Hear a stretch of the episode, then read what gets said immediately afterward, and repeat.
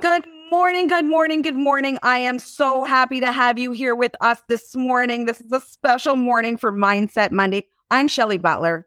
I'm Eve Doucette.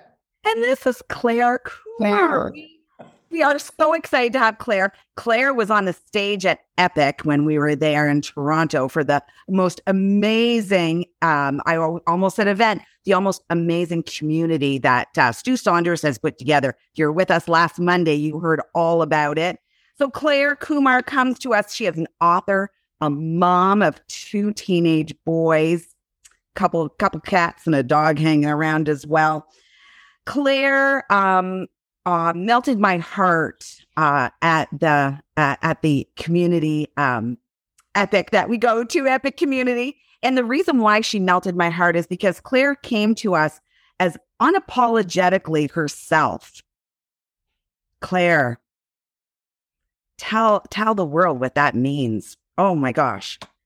Oh, thank you, Shelly. Yeah, I remember us uh, speaking uh, about it, and so for me, that means it means a couple of things. First, it means that I've tuned in to know what I actually need. And then I'm very motivated to speak those needs, especially when I sense it serves other people. There's an added fuel to being able to speak up about it. There's, there's something that's very comfortable and there's a bit of, there was a bit of bravery at times to be able to speak what I wanted. But I realized the effects not only for myself and living in alignment, but also for empowering others and being a role model to, to kind of invite people to think about their own experience and creating that and inviting that environment in, in which you can perform at your best but to also inspire now leaders to think about cultivating and creating that space that's so uh, psychologically safe, physiologically safe. We have to worry about that these days. And I also talk about neurologically safe. Being highly sensitive myself, it's a trait that affects one in five people. My nervous system is on high alert all the time. So when we were at Epic, there was a problem with a microphone for one of the speakers. And I sensed that well, I was finding it difficult to understand here, her. And also being a speaker, I was reminiscing to my talk where there were some microphone issues too. And it's actually when you're delivering a talk and something's going wrong with the microphone, you're thinking the whole time, oh my gosh, have I done something wrong? Have I touched it? Have I blown into it? What have I done? And this is going on as the backstory while you're trying to stay focused on delivering to the audience.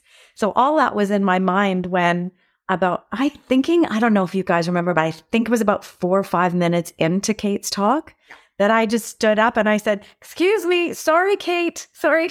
Stop. yeah. Yeah, stop. I couldn't believe it. Um, I was sitting there, I felt highly uh um anxious for Kate. Yeah. Right. I- I've watched Kate speak before, and Kate was trying to move her hair and she was trying to do all kinds of things. And you stood up and you said what every one of us wanted to say in that room. But yeah, so I said, uh, I put my hand on my said, so sorry, Kate. Sorry, Kate, for interrupting, but Jeff over at the sound booth, can we do something about this mic? Because this isn't serving Kate's, getting Kate's great content out. This is distracting to everyone. And sure enough, um, Jeff came out, switched her microphone. So she had two microphones on, the one that didn't work and the one that did work. for a what? And all of a sudden, all that extra noise was gone. Kate's message was clear. And she didn't skip a beat. She just went right into right into it. And you know, I talked to the sound guys afterwards and I said, "What was up with that?" And they said it was it's rate they use radio frequencies. And sometimes because there's so many people on radio with frequencies, I actually have a radio frequency device in my car because my cars they're old. And so to be able to have my phone come through the speakers, I have to tune into a radio channel. And if you drive around, ultimately at some point, some other channel is going to be stronger and you have to switch. So I think that's what's happened. And to go further in speaking up about it, I said to the sound guys, I said, you have to act faster. It should be your call at that point that the, you know, to serve, serve the speaker and say, and because it, it shouldn't be that long and it shouldn't, I shouldn't have had to interrupt everybody. it's the same. I look, excuse me, I looked over at Jeff and he was kind of scrambling to get that mic going. So um you're you're right that you know, but the boys did a great job and and uh what I really kind of it, I don't know if you noticed after that, but her hair got stuck.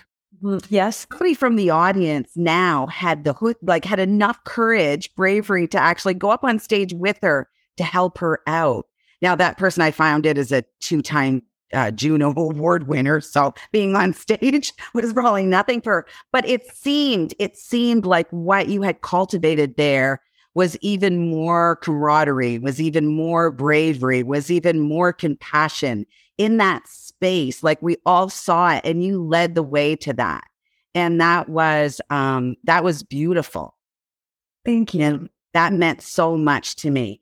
So while you are a productivity and well-being um, coach for the sensitive professionals, I wonder how many of us are aware of our sensitivities or if it just kind of angers us.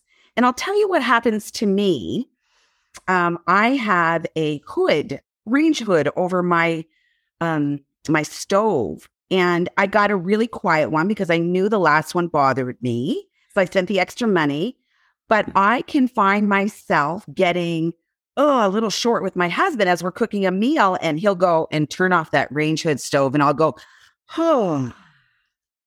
Yeah, it's like the the heater in the car. As soon as I notice the heater, I'm probably warm enough. Until then, I'm like, heat me up, go go for it. And then as soon as I notice it's blowing too much, I need to bring it down. So, you, you know, yeah, there's an easy test for people to find out if this is a trait that you experience.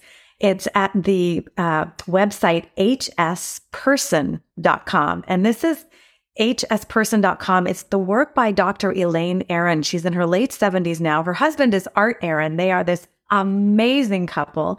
Art is the one that came with uh, with 36 questions that hit. I think it was a New York Times article a few years ago. 36 questions to like build intimacy in a relationship and get to know someone. Amazing, these two. And she wrote the book in 1996 and developed a 27 point questionnaire. You don't need to give your email. You just take two minutes, answer the questions. And I think it's if you score a 15 or above out of the 27, you're highly sensitive. I had 23 out of the 27. So I was like, hello. So for me, it was a huge light bulb moment to be able to step in the awareness of this trait and then to realize that, you know, speaking up and adjusting and being as, as proactive as we can about it is one thing. And then in the moment to find out how to, I mean, so you talk about getting irritated and and yeah, irritation is a cue to pay attention. So if we can, if we can in the moment notice that emotion, notice what's what how we're feeling, irritation, anger, fear, stress, whatever whatever's coming up in the body, that's a hey, I'm letting you know you need to pay attention to something. Give our amygdala hugs and say, calm down. Thank you for no, thank you for cueing me. What do I want to do about this? Boom, we now have a power position to say, with our prefrontal cortex executive thinking now, to say, what do I want to do about it? And instead of reacting with that emotion, and I call it passing the stress hot potato, it's this pause that we invite that lets us engage our full brain and then say, oh, would you mind fixing that mic? you know? Yeah. Yeah. It's it's so true because I don't notice it. My husband will turn off uh, um, the overhead fan. I don't notice it. So we have this thing that we do at work, and Eve Eve's brilliance has has begun this, and we have a mood check before every meeting. And not not for us to fix the mood, not for us to contemplate over the mood, not for us to um uh you know go in the hole with that person with the mood, but simply to create a clearing. Yeah. Um, but what I find as we're going around the room and we're asking, you know, Eve, what's your mood? There's a lot of this. You know, there's a lot of people trying to discover uh, mm-hmm. what their mood is. We're so unaware of ourselves. Yeah, that uh, stillness for it. He needs stillness. and- So you're you're inviting that, which is a blessing to everyone there. it's interesting. Um, like, and I, I've been practicing the opposite of speaking up, which is interesting. And I, I'm hearing both of you speak, and I'm thinking, okay, am I sensitive to the fan? Was I sensitive to the mic? Absolutely, I was sensitive to that, and it was bothering me. And I remember, um, and I, I remember sitting down on Main Street here in Moncton, and uh, in the summer, and it's a fairly busy street where all the bikers going. Like, you know, I know Moncton. My sister lives in Moncton. Really? Uh huh. beautiful place. And uh, except for the noise with the bikers, and I don't own a bike, right? And I remember getting irritated, like irritated, thinking, "Oh my god, like what is this noise? This is like too much." And I couldn't write, and I couldn't do this. And um, so I've been practicing sitting in it, meaning that at the beginning I would put my headphones on and be enraged, and then now I'm just sitting it in it. And and I'm not saying it works for everybody because maybe I'm not as sensitive to these sounds, but, um, like going beyond the irritation, like when they, the fan is on, because I get irritated too, and I, I feel my my my pressure go up, and I'm cooking, and my wife's talking, I can't hear her, as well. I have to choose something. Am I going to cook? Am I going to hear? Or am I going to like be irritated? So I'm become conscious that I am like losing it, right? Yeah. so the mood check is becoming conscious that you're in that mood. Yeah, the noticing. Yeah, you It's just not notice. clearing, Shelley, but it's the first step is the noticing. It's Noticing. inviting this noticing, right? And then you have a choice to do something about it. And you can speak out, you can turn the fan off, or you can say, I'm not going to listen to my wife. See how that got Wait, oh, yeah. At your own risk, Eve. At your own. yeah. But I think, yeah, it's it's sort of also in that moment. What can you control? What can't you control? You don't get to control those bikers, but in that room or in that moment where you have an opportunity to influence. Let me tell you one quick story. This is going back to 1998 or 99. I was living in Tokyo and Alanis Morissette was coming on tour. And so we went to see the show. No, no, it was, well, she came. I saw her there, but um, Sarah McLachlan, actually. Now, you, Sarah McLachlan, beautiful Canadian artist, right? Very folky, calm energy. And in this room, I don't know, three, 5,000 people in this event, two people were speaking in Japanese in the middle of her show. And after a while, maybe about four or five minutes, I, in a quiet moment, Sarah was speaking. Just before Sarah was speaking, I spe- I, I yelled out, "Shut up or get out!" In the whole thing. Wouldn't you know, those two individuals got up and left. And so, and I was thinking, "Oh my God, what if Sarah thinks I'm yelling at her?" that was terrible. And so it was amazing because it changed the experience. Later on, I found out a friend of mine was attending as well. And she said, Yo, girl, was that you? Was that you? I thought I heard your voice. And she was somewhere else in this black, you know, um, dimly lit event. And it's, I, I think I've spoken up since I was about, I remember speaking up at about 12 years old. Um, so it's been part of my wiring. I'm sure I was speaking up the whole time. My parents will tell you, yeah, you were not an easy kid because you just, you always were like speaking up. So my work has been to refine how I speak up so that I can ask for what we need without sacrificing anybody else's soul in the process. And so my work is to not show up angry, to not show up irritated, but to show up saying plainly, here's what I need. And if we listen to some of Brene Brown's teaching, she'll she'll talk about the boundary people are the most are the ones that are able to hold on to their compassion. So this ability to say what's okay for you and what's not okay for you is actually motivated by having a better experience. I want to dance with you, so help me dance with you. And this is what's going to make it okay to dance with you. Absolutely. It is And there's- so there's- important. So sorry, go. It's okay. And there's a I, sorry, Michelle. I'm, like there's a nuance there between um, like you said it, speaking up angry or in uh, or in judgment of someone instead of just saying, okay, well, there's something I can say. I can turn off the fan. I can ask my wife, I can't hear you, right? Um, can we can we put a pause and like let me finish dinner? We'll have a nice quiet dinner with the fan off, and then we can speak. There's all sorts of things we can do when we are in control of our actions. Yeah. But when we are in reaction, whatever we're doing, speaking up or not speaking up, sending the angry email or like the angry voice, then that's a reaction. And I think it's a there's a nuance there in um, in you know, uh, and I love Brene Brown, but I think you have to we have to really be careful about setting boundaries that are okay for us but affect other people, right? But just we're not like boundaries are not meant to make other people bad. Right? They're just there for uh, us to respect our own selves, right? Like that. Yeah, I call it playing graceful defense. Yeah, graceful defense. Yes, I love that. I love yeah. that. Yeah, and it's a, there's a nuance there, and when should we speak up? When should we not speak up?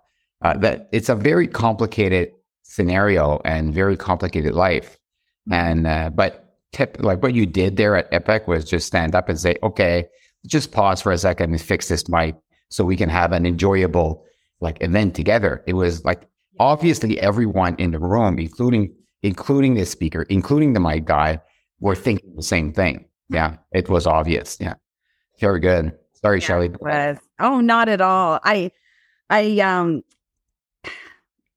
when we came home last week, and you gave me the bravery to be on unapologetically me. Um, I went into it. I went into it a little bit deeper. I knew that there was some staff members that perhaps haven't told me what they really needed to tell me, and um, I had an experience with one of our staff members a little while ago, and um, and it turned out so wonderfully. So we'd been working together for 20 years, but never really worked closely together. And uh, I was able to let him know because he stepped into a position. Now we are going to work closely together.